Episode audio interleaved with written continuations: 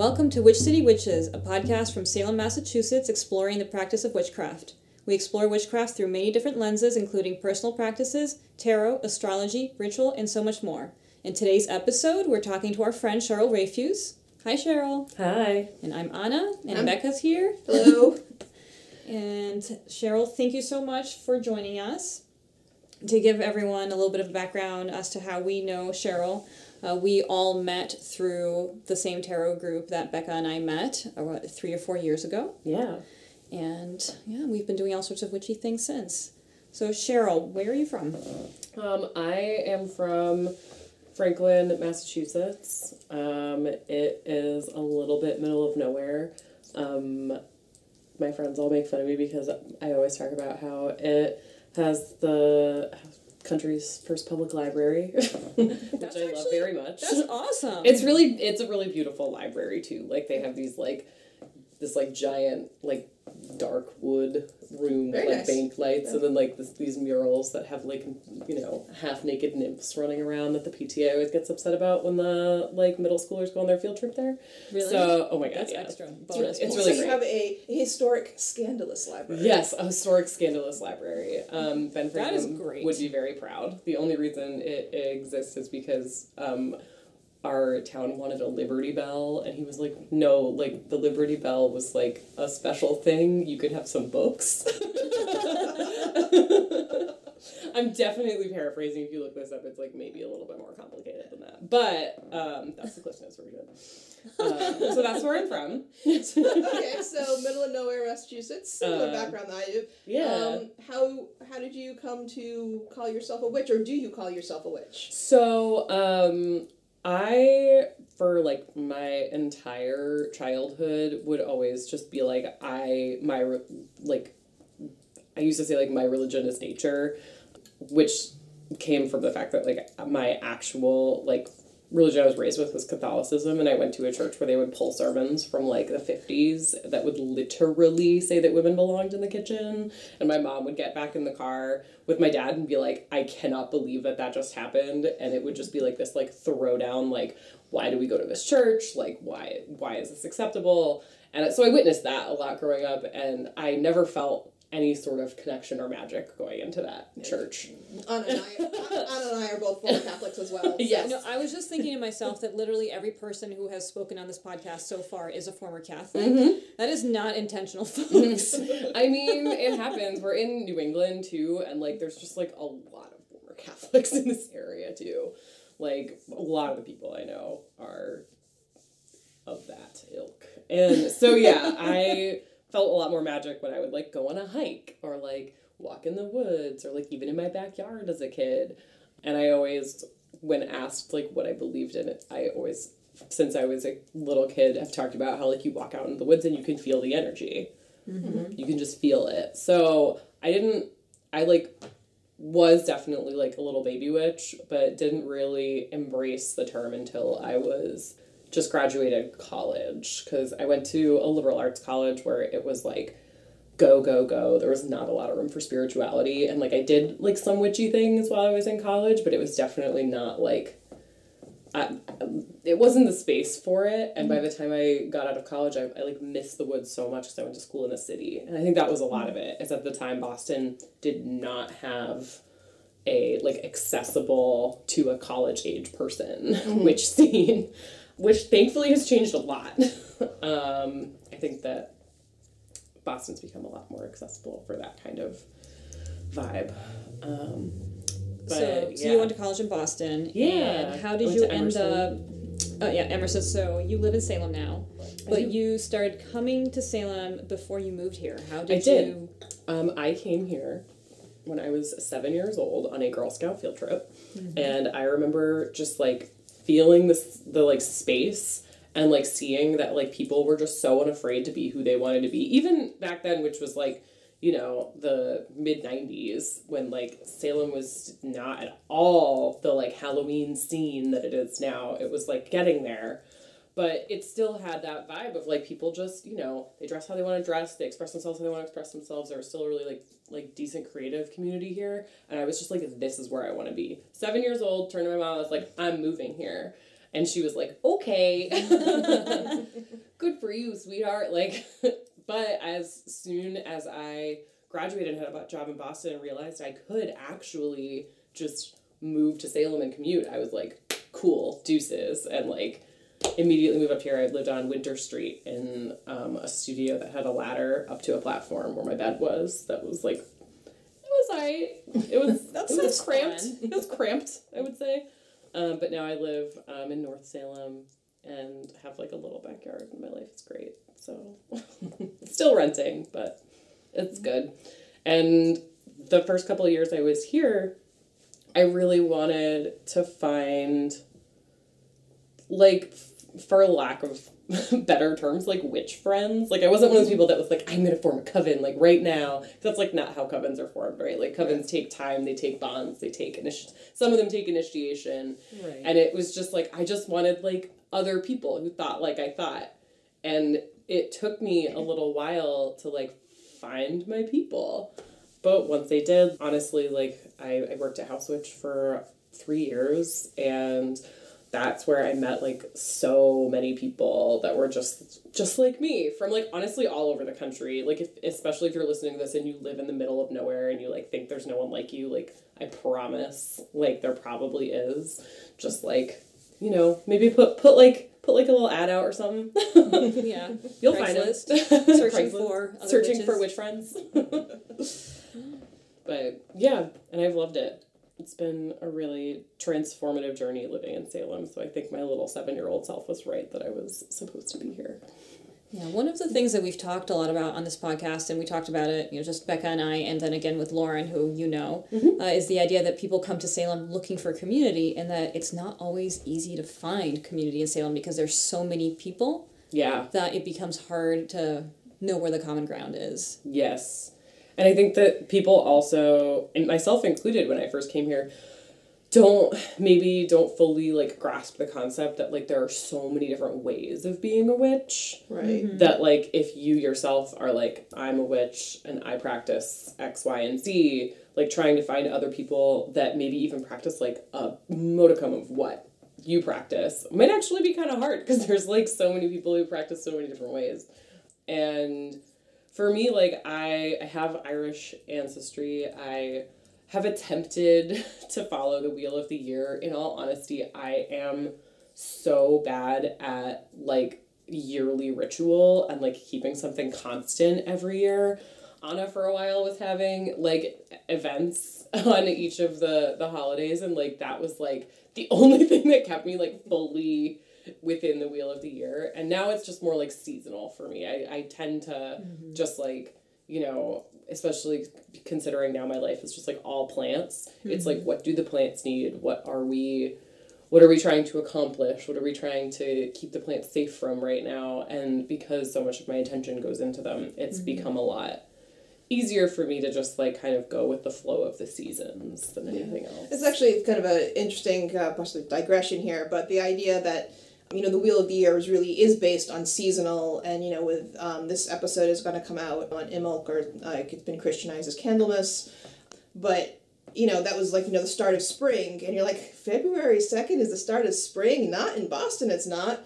Well, like you know, this comes from you know England, Ireland, and their seasons are different. Just because like they're sort of similar, that you know, be, the land becomes plowable much earlier and unfrozen there. yes So, um, and where you know I follow more of uh, like you know Greek pantheon, those s- seasonal rituals are completely not appropriate for me because the you know the Mediterranean growing season is just not at all applicable. Yeah. And so, like, I'm very much a, a fan of changing the calendar to suit where you actually are rather than trying to find a predefined calendar that doesn't match what you're doing. yeah Yeah, that's an interesting point because you know Imbolc, the word Imbolc comes from in milk. It had to mm-hmm. do with, with when you know farm animals were gestating and lactating and all that, and you know that was happening I guess in February around there. But I actually have a friend who uh, helps deliver baby goats at a goat farm in Ipswich. It's so cute, and I know that it's not now because she doesn't start sending me baby goat pictures until like March, April. So it's definitely off. Yeah. Yeah, it is. And I think that something that is really interesting to note is like this year, for instance, the snowdrops, which are these like tiny, tiny, tiny little white flowers that pop up like just as ground thaws through like frozen ground. And you'll, you'll see them, you sometimes you'll see them like through the snow even, because they're just like really hardy and they're just like waiting for their moment, are already popping up in the South Shore, like south of Boston. Um, and they do tend to pop up sometime around, you know, end of January, February, but they're like a little bit earlier this year. And it's partially because we have so many like weird thaws with like climate change that like Global it's not- warming, that thing that is definitely happening. It's not even that like the the seasons are like, you know, getting longer as like it, we perceive it to be. It's that like they're just like so much less They're getting weirder. yeah, they're so much less um, consistent is the Yeah. word I was looking for. And like it confuses the plants. Yeah. And I mean, It was actually earlier today when I was uh, getting back home that I saw that our you know holly plant is already sprouting new growth. I'm like, yeah, I don't think you're supposed to be doing that right now. Yeah, my lilac is has buds. It's like you're a little bit early. And and, the frost could kill you. And I'm like crossing my fingers that we don't get like too many more hard frosts, but it's not even February yet. And February, historically, we've gotten some of our worst storms in this area in Absolutely. February. Yeah. So I mean, we'll see, we'll see. But for me, I actually tend to focus on indoor plants, um, which are a little easier to keep alive in this area. Don't look at my parlor palm, which Um, needs more dirt. Oh, it's fine. yeah. So for folks parlor listening, palms are pretty hardy.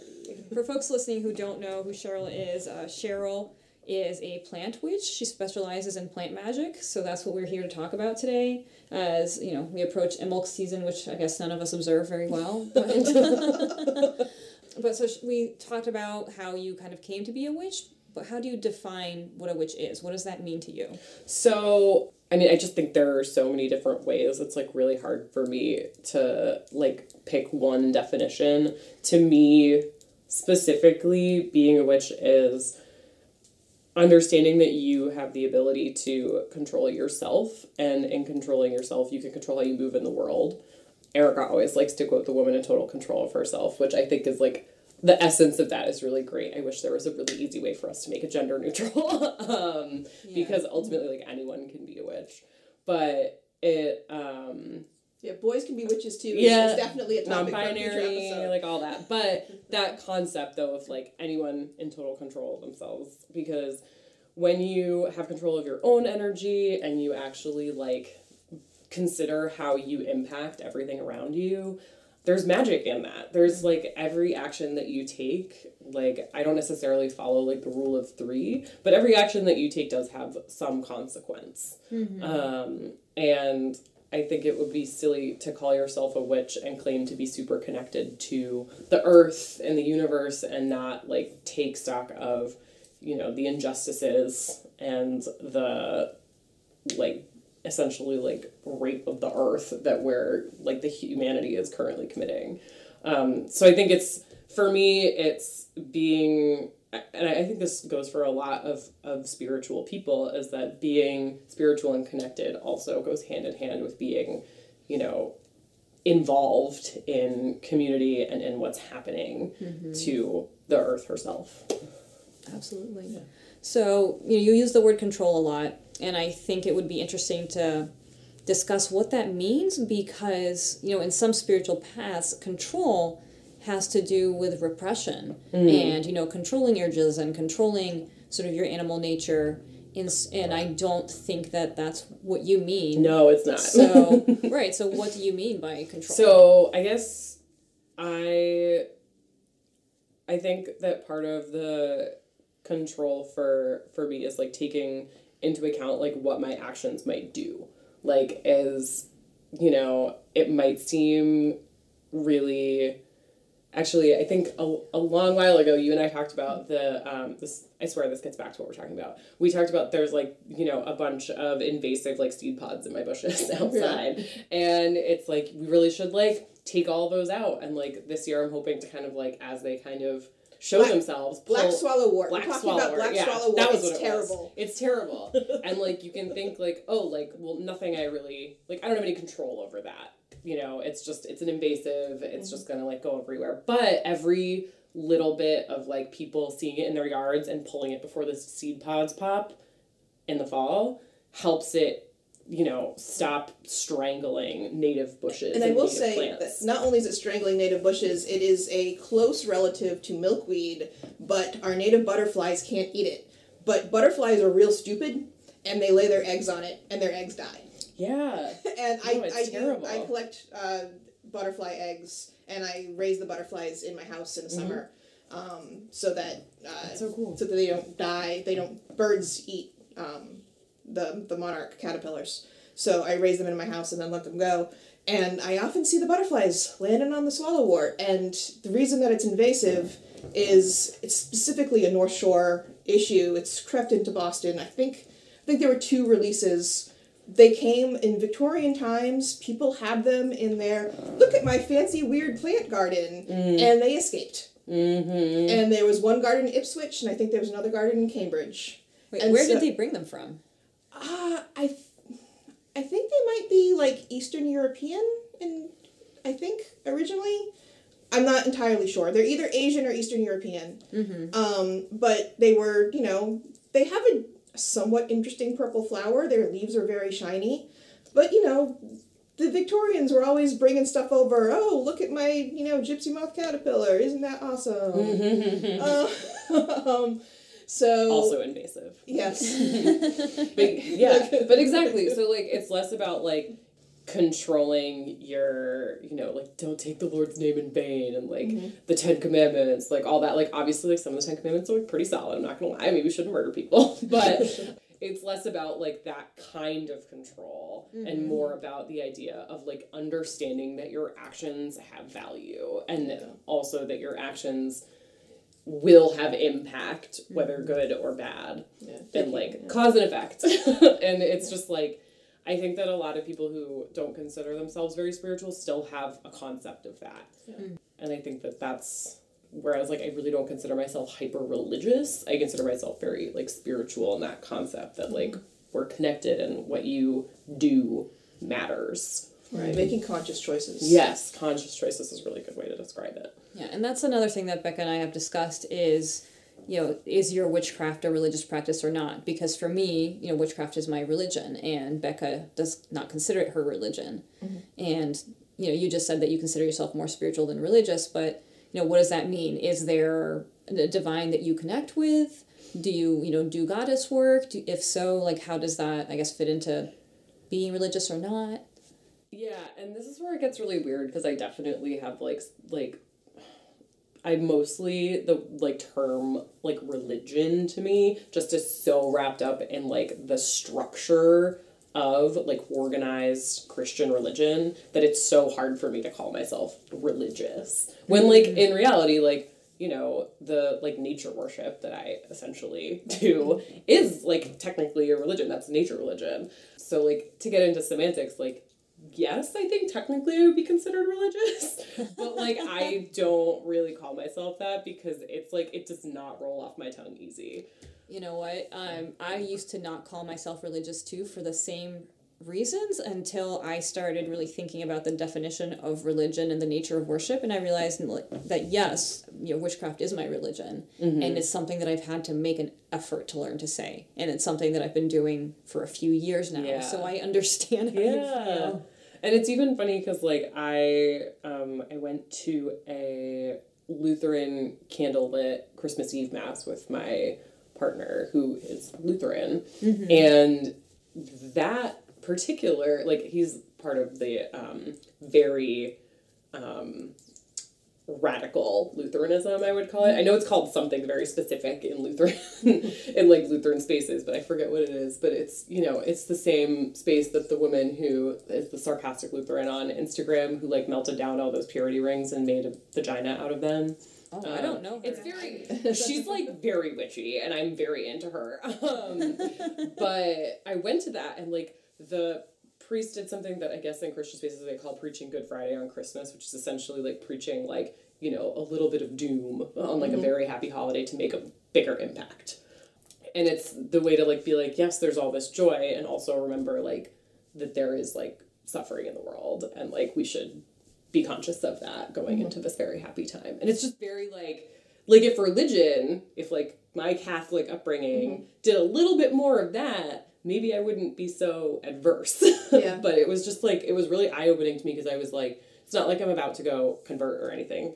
I'm definitely not going to do that. But it's just like I it really like opened my eyes in a way to like think of religion in a much different way.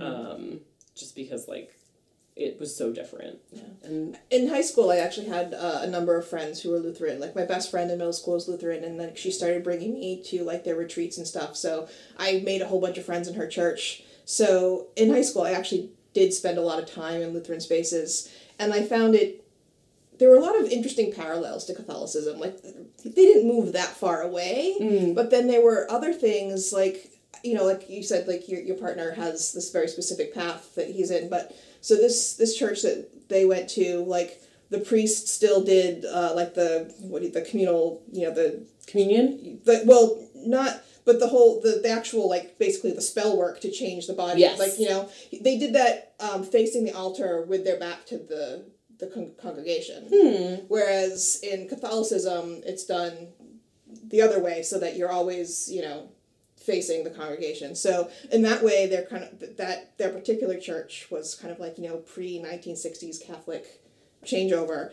But then other things they would have like you know for the actual communion bread they would rip up pita Yeah, they Like- had they had real bread. Also, when they did communion, everyone came up onto the altar because everyone is as close to God as mm. the mm. priest and like or admit, it's not even a know- priest. I think it's a minister. I know something. nothing Pastor. about- Pastor. There we go. pastor God, the Catholic is Yeah. so strong. but yeah, and then, like I said, I, I've said in past episodes, my my parents, after everyone, all their kids had moved away, and they forced us to be Catholics, they converted to being Quakers. And Quakers don't even have an altar; they sit in a circle. Like you know, mo- a lot of meetings don't even have uh, ministers. Uh, my parents' meeting does have a minister, but like you know like they'll take turns leading and my mom would like oh i have to lead meeting today and so i'm going to read this stuff from like thoreau and this thing from buddhism it's like okay like you weren't Yeah, why, sounds- weren't, why weren't you hippies when i was growing up yeah, for real.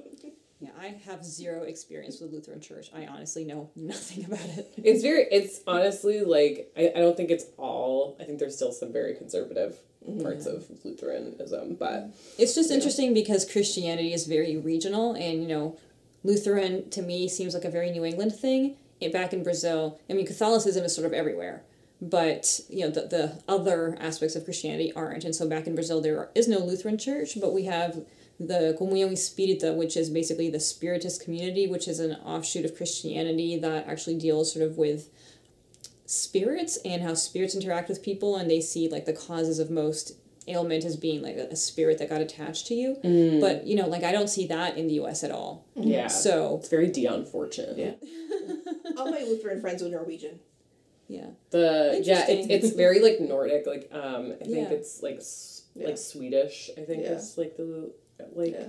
But my, my, my point was that I spent a lot of time in Lutheran spaces, and it was I was already like, no, I'm not a Catholic. I, I at that point I was trying to be Wiccan, and that didn't really work out for me.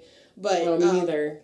but but Lutheran like it, it wasn't enough of what I was looking for to, to, to interest me at all. Yeah.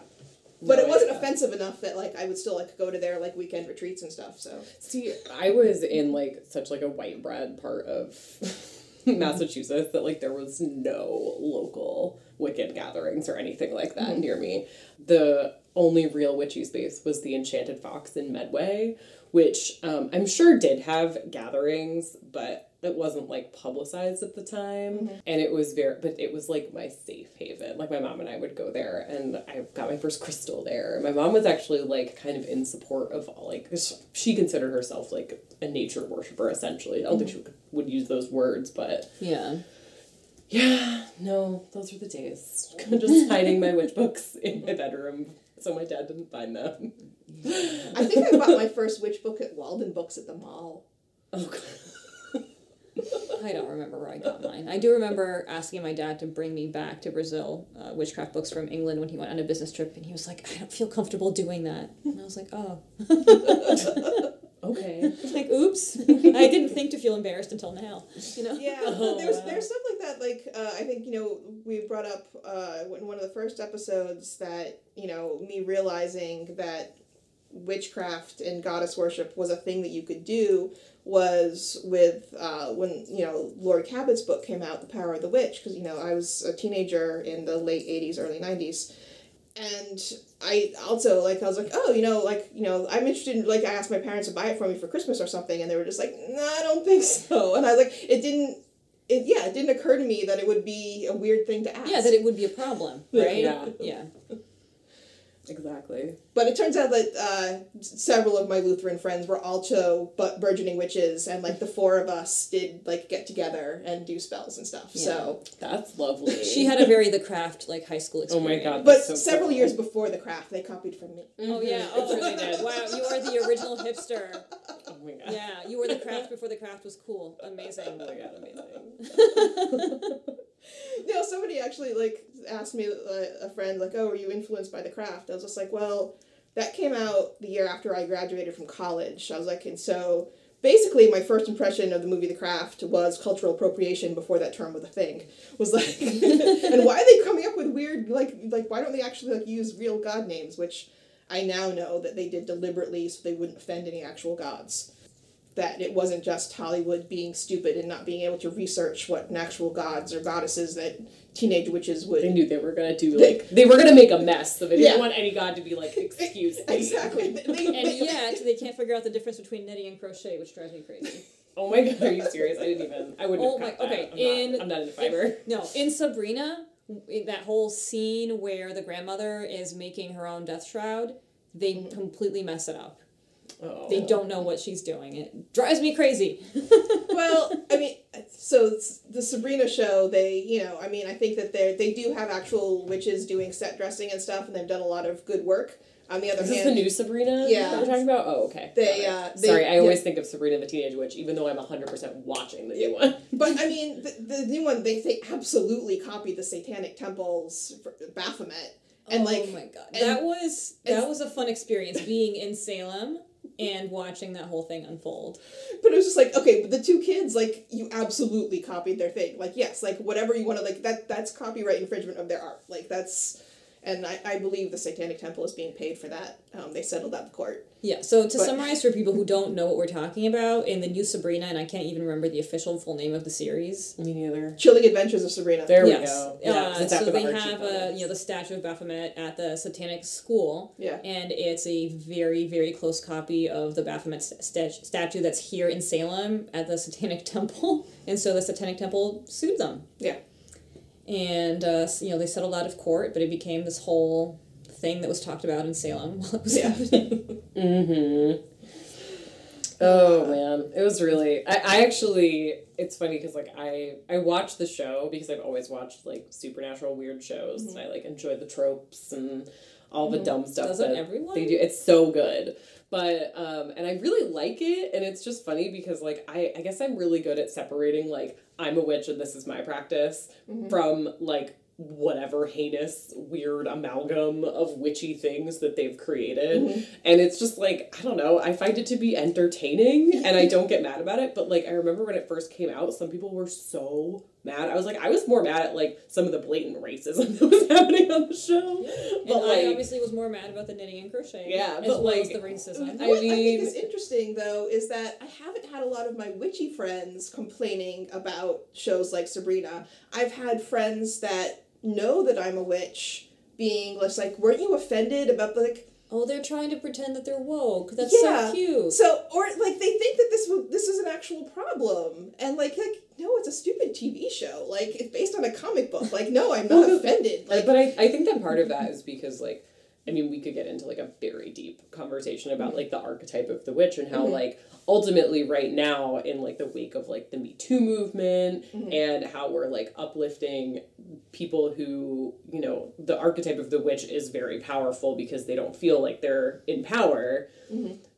There's so, I think there's like something about being uncomfortable seeing that archetype not treated correctly mm-hmm. when we're in this kind of like next wave of feminism Right. where people who maybe aren't witches but understand that it's technically like it's not like a mainstream religion. Right. They're like genuine there's genuine concern I think Right. associated where they're like I don't know like this feels this feels wrong because by and large I mean the witches that I know are all like queer Mm-hmm. POC like some form of like not mainstream human Yeah. um, that like is like heteronormative and like all this stuff. So it's like I don't know. I think I got a little lost in that com- in that like, no, we went Street off on a thought. transit. but um, but yeah, no. I, I almost like I get where they're coming from. I'm like, oh, thanks for yeah. thanks for trying. It doesn't matter though. I don't care. I'm gonna watch it. That was an amazing tangent we went on. Um, Uh, like I said, two Sag risings and a Sag sun. So Oh, we're, yeah. uh, yes, we were going to warn you at the beginning of the episode, but now we're half an hour in and we're just now getting to the warnings. Yeah. So. So Cheryl, so you specialize in plant magic, I do. and I guess what I wanted to talk about first is what is plant va- magic versus herbal magic because I think herbal magic is what people think of first, and you know herbal magic often gets linked to like kitchen witchery, which I don't think is what you're doing. Or maybe you are as well, but I know that what you're, you know, most of what you're doing has to do with actual living plants. So, yeah, so what do you do? Yeah, yeah. So um, when I say plant magic, honestly, so, like what I have to feel free to Dis- pl- plug your business as well. Oh my That's- god, I definitely will. Don't worry. Um, so what's funny is when I say plant magic to people, I can tell like the first thing they think is like, is that about weed? Really? Um, that never occurred to me. Oh my goodness. it's not about weed. I may smoke weed occasionally, but that's not what the business is about. Um, and which I mean, it's it is herbal. So I function more in the realm of living plants. I am a certified herbalist, and I do my own like personal herbal medicine, um, but it's not something that I like, you know, advertise or anything. Um, when I say plant magic, what I'm talking about is that same exact connection that you get when you walk outside into the woods, but trying to bring that to a space where it feels like you can, you know, get in tune with it if you don't automatically feel that when you're outside. And I think part of the reason why I ended up wanting to kind of bring that feeling indoors is because my life after college was in marketing and in offices and it was so far removed from the thing that I felt most connected to that I was mm-hmm. like I don't understand how I'm supposed to like function in this space and when I started working at HausWitch I ended up taking care of the plants and it kind of is a similar connection when you take care of houseplants and indoor plants. So, plant magic is all about bringing that energy and bringing that vibe to people in their spaces and helping those plants thrive and and make you feel essentially like you're in your own personal little forest in your house. Of course, we're using t- typical houseplants a lot of times and they're from tropical regions but I'm also toying with the idea of trying to get some some like more like native evergreens to try and grow in my house, just because I love them so much. Um, but that's the the vibe on that is that it's like it's not you know just dried herbs and and that kind of thing, which is still like a very important part of the plant magic spectrum, but it's more the that's why I my like tagline I guess is intentional greenery. Because it's the it's when they're green it's when they're fresh it's when they're exuding that energy that is such like a symbiotic relationship with us where like you know we breathe out and they breathe in and vice versa so I have to say, I find is a little terrifying because I can't keep plants alive. like that sounds really stressful to me. well um, i have workshops for that um, so i wrote a zine called plant magic workbook that goes through really like the basics and i, I even had I, I now work for a company that makes these amazing giant plant walls and my boss for that was like i actually gave him a copy of plant magic. I like mm-hmm. took like i took kind of a risk because it is like a very woo woo workbook. Yeah. but i was like hey if he's gonna hire me like he might as well know exactly how i think about plants. And he ended up really liking it and someone who's been in the industry for like you know 35 40 years being like hey that's a really interesting way to think about plants that i hadn't thought of before it was like really gratifying i don't remember where i was going with this now i'm just bragging um, So when you market your services, are you marketing plant magic or like how I guess because you're clearly marketing this to non-witch people?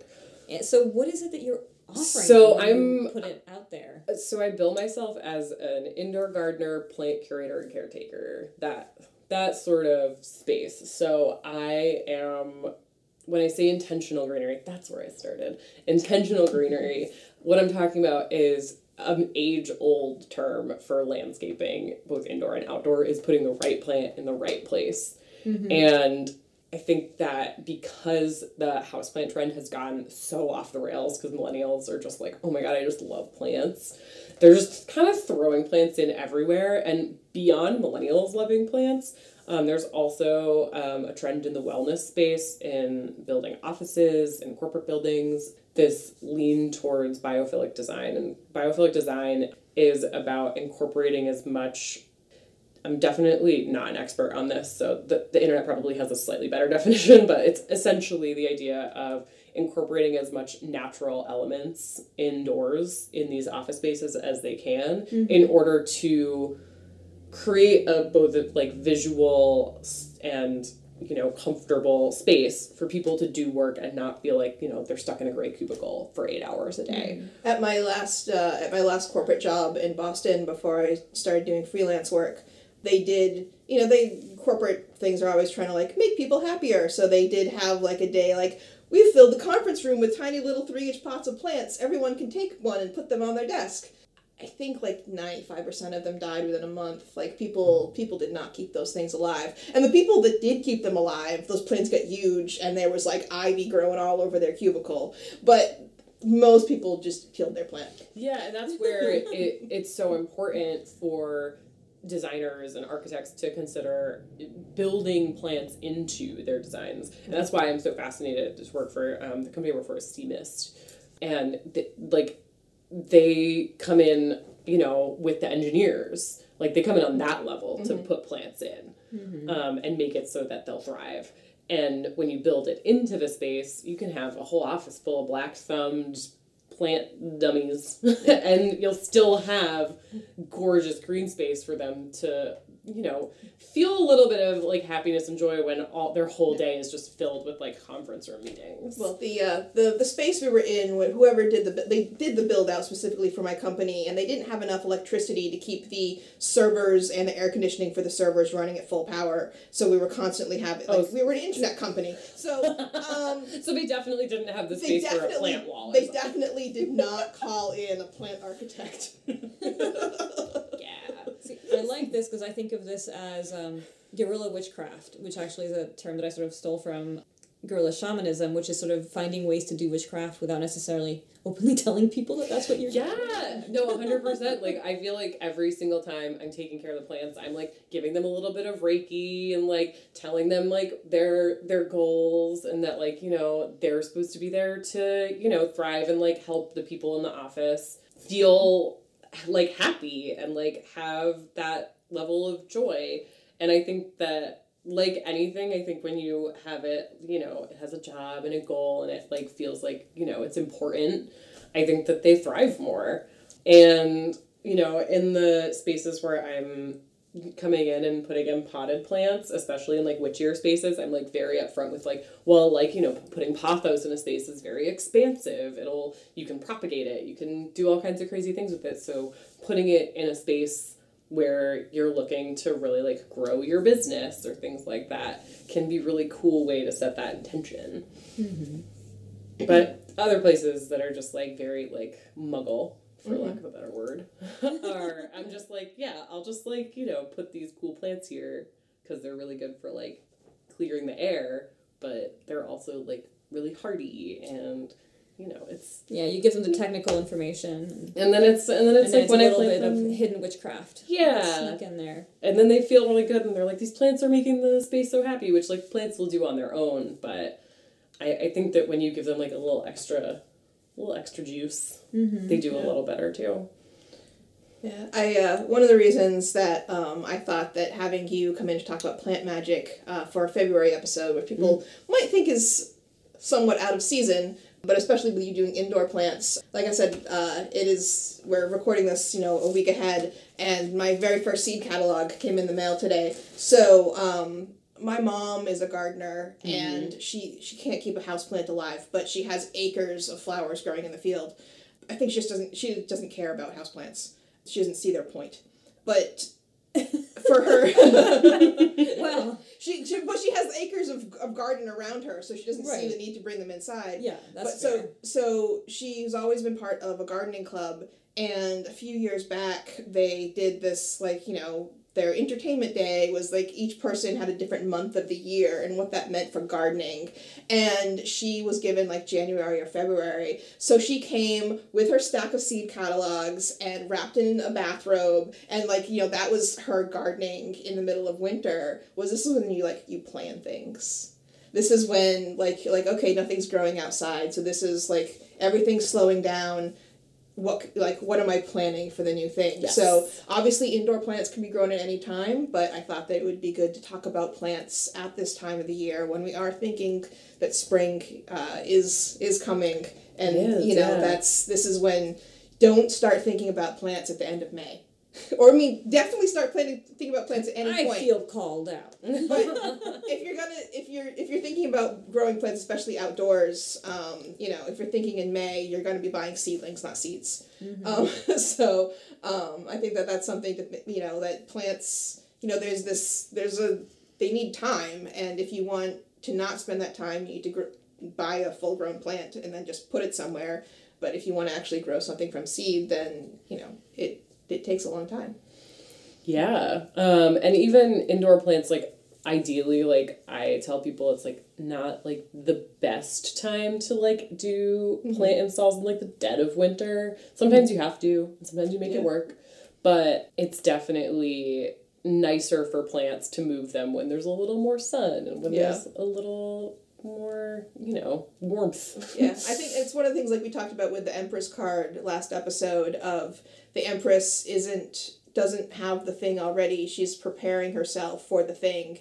And so the winter when it's cold and it's dark is the time to gather up all of your stuff for your plants and decide what kind of plants you want. Where do you want to put them? What what do you need for them? Do you need to build a thing to hold them in the window? Like now's the time to do that so that when it, you know, a little bit more sunlight, you can it has a place. Yes, yeah. And I actually this year, so I, actually have had like an outdoor container garden a couple of years. Um, very small, just like a couple key herbs that I really like, and um, I've tried my hand at a couple vegetables. But my I, since I rent, my landlord doesn't really want me to like do anything in the actual ground. And I, I've really over the past year, like last year, I didn't even do it because it's just like so frustrating to me that I can't like dig in the dirt. Yeah. But I went to just to give people like a little bit of inspiration if they don't have like a garden bed. I visited the Isabella Stewart Gardner Museum, one of the, like the coolest indoor gardens in the Boston area. And I didn't I should have put two and two together and like realized this on my own, but my friend Liz who works there was like just so you know, like all almost every single plant in that area in that atrium is a in a container. It's a container garden. It's just like a really gorgeous container garden. Yeah. So I was like, wait a second. So like I'm sitting here complaining about my little patio that I like can't like go beyond and plant in my yard when literally this entire museum has this gorgeous space that's all containers. So this year I'm making a concerted effort to just like really hone in on how pretty and gorgeous I can make a patio container garden. Mm. So I think it's just a matter of, of making, you know, and that's going to take like a lot of planning. So I'm currently starting to like write write out what that's going to look like and figure out how to make it happen in the small space that I have. But all that to say like I do indoor plants for people who have like two plants that they just want me to look at or people who are like hey can you like landscape our office? And it's a mm-hmm. similar thing for outdoor. It's like you can definitely have like you know a big huge backyard and like landscape the whole thing and like do all that work. Or you can just be like what do i really want this to look like and with the things that i have? Yeah. and you can totally just buy little tiny plants instead of growing from seed if you mm-hmm. don't have the ability. I actually really suck at growing things from seed. I've tried, um, and maybe that's why I'm so into indoor plants because you usually buy them as like full plants. See, I can grow Um, stuff from seed, but then once it's grown, I can't keep it alive. Oh no, we need to talk. So, Cheryl, I have a, a question. Becca, you mentioned that we had talked about the Empress energy Mm-hmm. uh, in the last episode. And what I was wondering is, you know, we're, we're now in an Emperor year. Is there anything that you would recommend people plant in their homes to help sort of balance Emperor energy in their lives this year? Hmm. So, when you say balance emperor energy, do you mean like have something that sort of is more of like an empress vibe, or do you want something that's more to like honor the emperor, or both? I get both. Well, maybe both. I mean, because we talked about sort of the good side and the bad side of the emperor, and there's that idea of you know taking up space and being comfortable taking up space. That's a thing that a lot of people need to work on. Mm. But there's also the idea of trying to scale back the negative side, sort of that you know violent, sort of aggressive, Yeah. warmongering spirit, and trying to keep that from advancing in the world. So, you know, maybe both. So actually, there's like one plant that kind of encompasses both of those energies in a way, and it's called the Mother of Thousands. Anyone who knows what that plant is is probably groaning. So it is a. I think it's technically considered a succulent. It's I'm a gonna it weird. It's a weird, weird right plant. because I have no idea what it Um, looks like. Here, I can give y'all the scientific name too. But it is a plant that it will grow to maturity and then on the edges of all of its leaves will make little tiny babies that drop off with fully like little baby roots on them and will just root wherever they are. Oh, so wow. um, some people get really annoyed with them Just because they spread? because they spread everywhere like if you have a mother of thousands like in like nestled in with a bunch of other plants because you're hoping that like transpiration will help them stay moist it will take over other mm-hmm. pots. Which you know that that's not ideal but as long as you kind of you know keep an eye on it and pull little ones out i, I have one pot and it's my mother of thousands pot and any little piece mm-hmm. that tries to escape just goes back in the pot and you end up with um, they actually have them in the Isabella Stewart Gardner greenhouse right now, like a couple like really mature ones that they have like stakes that are like super tall, and then they have all the babies in the bottom. Mm. So it's very like it, it it's a colonizing plant. Like it will mm-hmm. hundred percent take over, but it's also you know it it literally births like like thousands of plants over its mm-hmm. lifetime.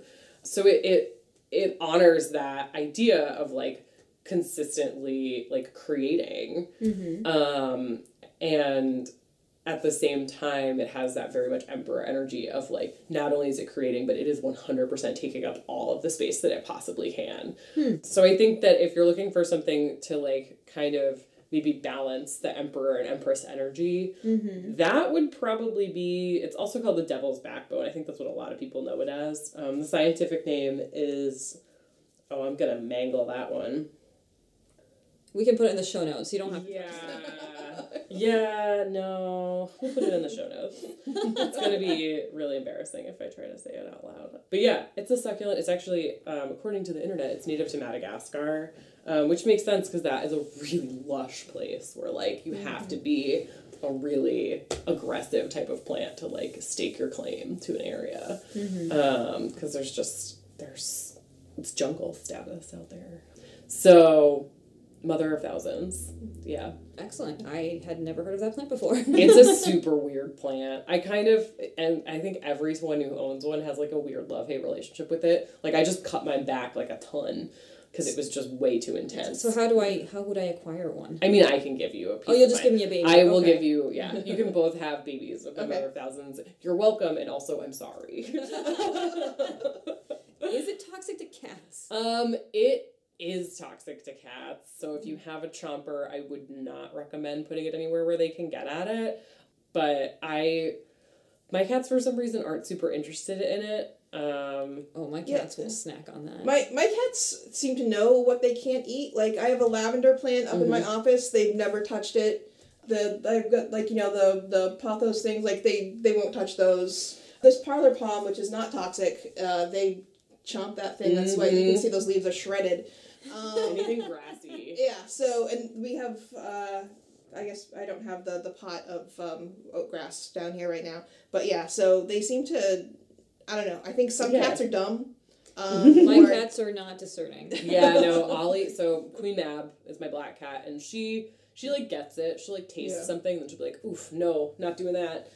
And Ollie, who's our new cat, just he is a very pure soul. this is the first time he's been on the earth, and he um, plays with pothos leaves and stuff. I've had to like get a little greenhouse so he doesn't get into them. And if you have cats, I would recommend only getting non toxic until you know your animal and whether or Yeah. not they're going to go after things because we don't want anybody to end up Yeah. eating something toxic. It's really bad for them. Um, I do uh, want to get us back a little bit to talking about uh, Imbolc and any traditions that we, since this is coming out about that time, um, any traditions that any of us have for this time of the year, or you know ways to celebrate. Um, Anna, do you? So there was a time in my life when I was more strict about following the wheel of the year, but for me, Imbolc was less about that, you know, lactation of the animals. It was always Bridget's festival for me. Uh, I do follow a Celtic pantheon, so Bridget has always been one of the, the major goddesses for me, and that was really her celebration. And so the focus for me has kind of been on that idea of home and, you know, the home fire and nurturing that. So traditions for me definitely involve, you know, building a fire. I will always build a fire, any excuse to build a fire. And doing things with like braid magic and knot work magic and putting things out in honor of Bridget. Cheryl, you said you also have fire related. Um, Traditions. yes. So I love the like you know Sag Sag Sun. Love a cleansing fire. It's definitely something that if you're in the plant world, um, the idea of a fire and like the idea of like a forest fire is not great. Like the fires in Australia and everything, it's it's really like devastating. But a lot of plants are actually really resilient when it comes to that kind of fire. So I kind of try to like honor how fire is very renewing. Yeah, some Um, plants adapt to it as well. Like their yeah. seed pods only burst when they get on fire. Exactly, yeah. Um, so I have, I like tend to keep like a little cauldron that's just, I, I call it like my altar trash. that's just like all the things in the winter that, because in the summer, you know, you're always putting fire, like putting fires mm-hmm. on and everything. So it's easy to be like, oh, this, this belongs in a ceremonial fire. But so February, I usually end up taking whatever's kind of been gathered over the past like two months where I haven't wanted to go outside and like any clippings off of plants that are doing a specific job as like an intention or a spell that I didn't feel like I could just kind of compost that need to be burned. Um, and at that point, they're usually pretty dry. or any like pine needles. I'm I have like a really big affinity for pine. Um, so I'll have like uh, a hike in sometime in the fall where I like gather up some fallen pine needles and then I usually burn them sometime in February. Yeah, just kind of like a renewal of of the plants, which I think with you know Imbolc being the marker of spring, even though it's not totally spring, I try to kind of encompass that feeling. Yeah. Um, so I don't have any specific rituals at this time of year. Um, there are some people who follow uh, Greek pantheon, like there's some uh, Dionysus festivals about like you know this is the time of the year again in the Mediterranean, but when the the wine uh, from the year before was ready to crack open the first the cask and try the the wine. So there's some like wine festivals. But I've actually been thinking a couple days ago, Lauren posted something about Imbolc, and it was about Bridget and her relationship to Bridget. And I felt a lot of affinity in what she was saying with my relationship to Hecate, and um, the idea of it being um, this very liminal space. This this it's an in between time. I was thinking like one of the, the the ways that Hecate is depicted. She has you'll see it in a lot of old statues that she has this kind of like cylinder on her head, and I'm forgetting the name of it right now, but it's basically it's a measure of grain. Um, and it is used in uh, there's there's three or four gods and goddesses that you'll see with this specific crown on, and it's always a fertility symbol. And the idea is, and it's a it's a death fertility. It's the the grain is for seeds, and so like and they they're like rooting off of the the the god who is going underground being you know this like composting energy um, which is this very fertile energy and the seeds spring up from their head so i've been thinking a lot about that but also as i said before you know we were talking before we started recording i think that the interesting thing about Imbolc that it has become a normal, everyday American celebration, and that's Groundhog Day.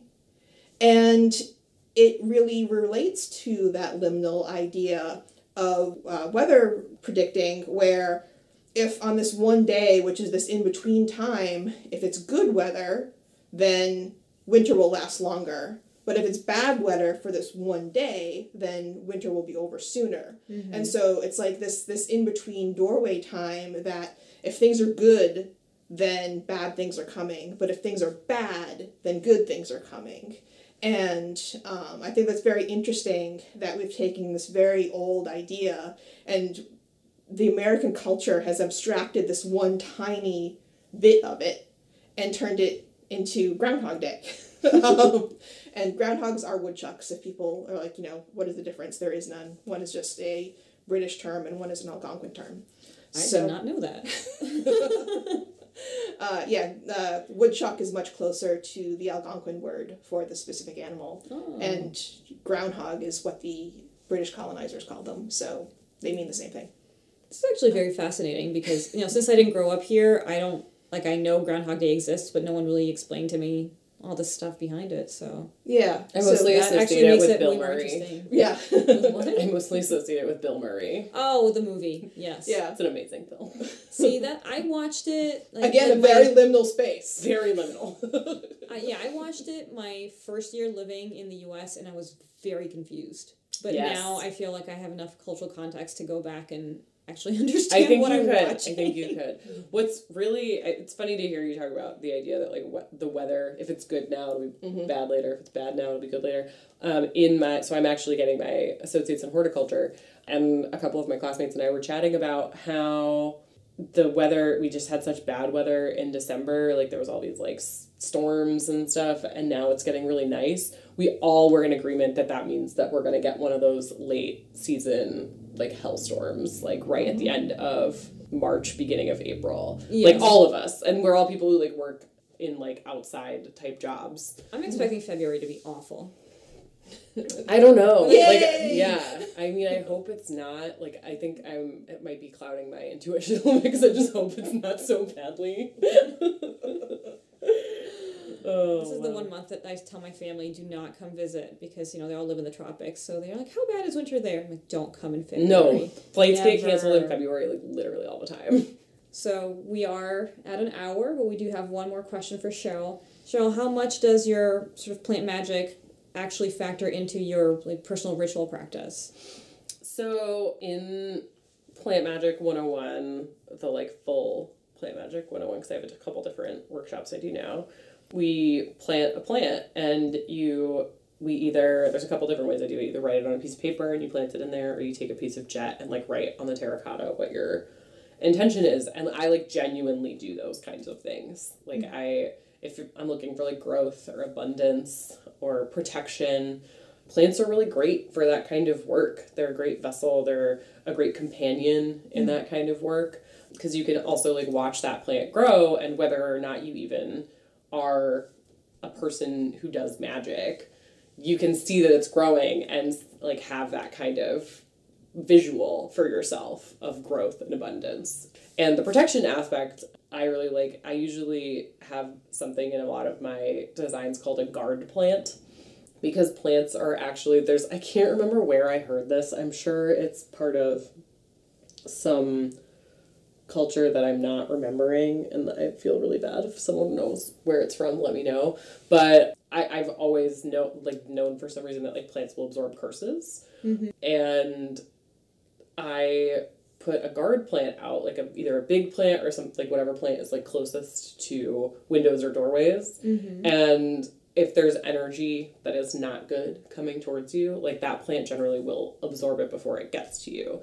And so, like, if you want to give it a little bit of support, you can put a little black tourmaline near it, little like black tourmaline in the soil. I actually have like some, I have a log of black tourmaline that occasionally will just have a bunch of pieces come off. So I'll just like plant it right in the soil with it mm-hmm. when I replant plants.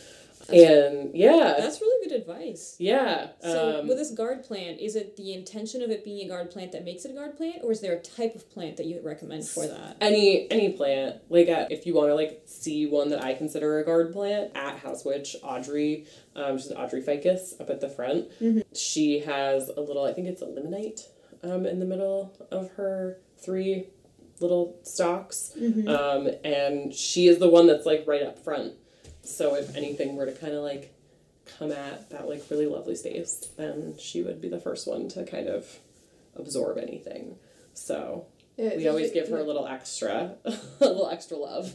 Um, we were talking about like you know writing things and putting them in the soil. I've been reading about like there's a tradition like if you want somebody to have better opinions of you, that you can like give them a plant with that sort of like spell in the, the roots. It's, it's I guess it's traditional uh, in in hoodoo to uh, hollow out an apple and use that as a container. Put the words that you want in the apple and then plant that under the roots so that the plant kind of absorbs that.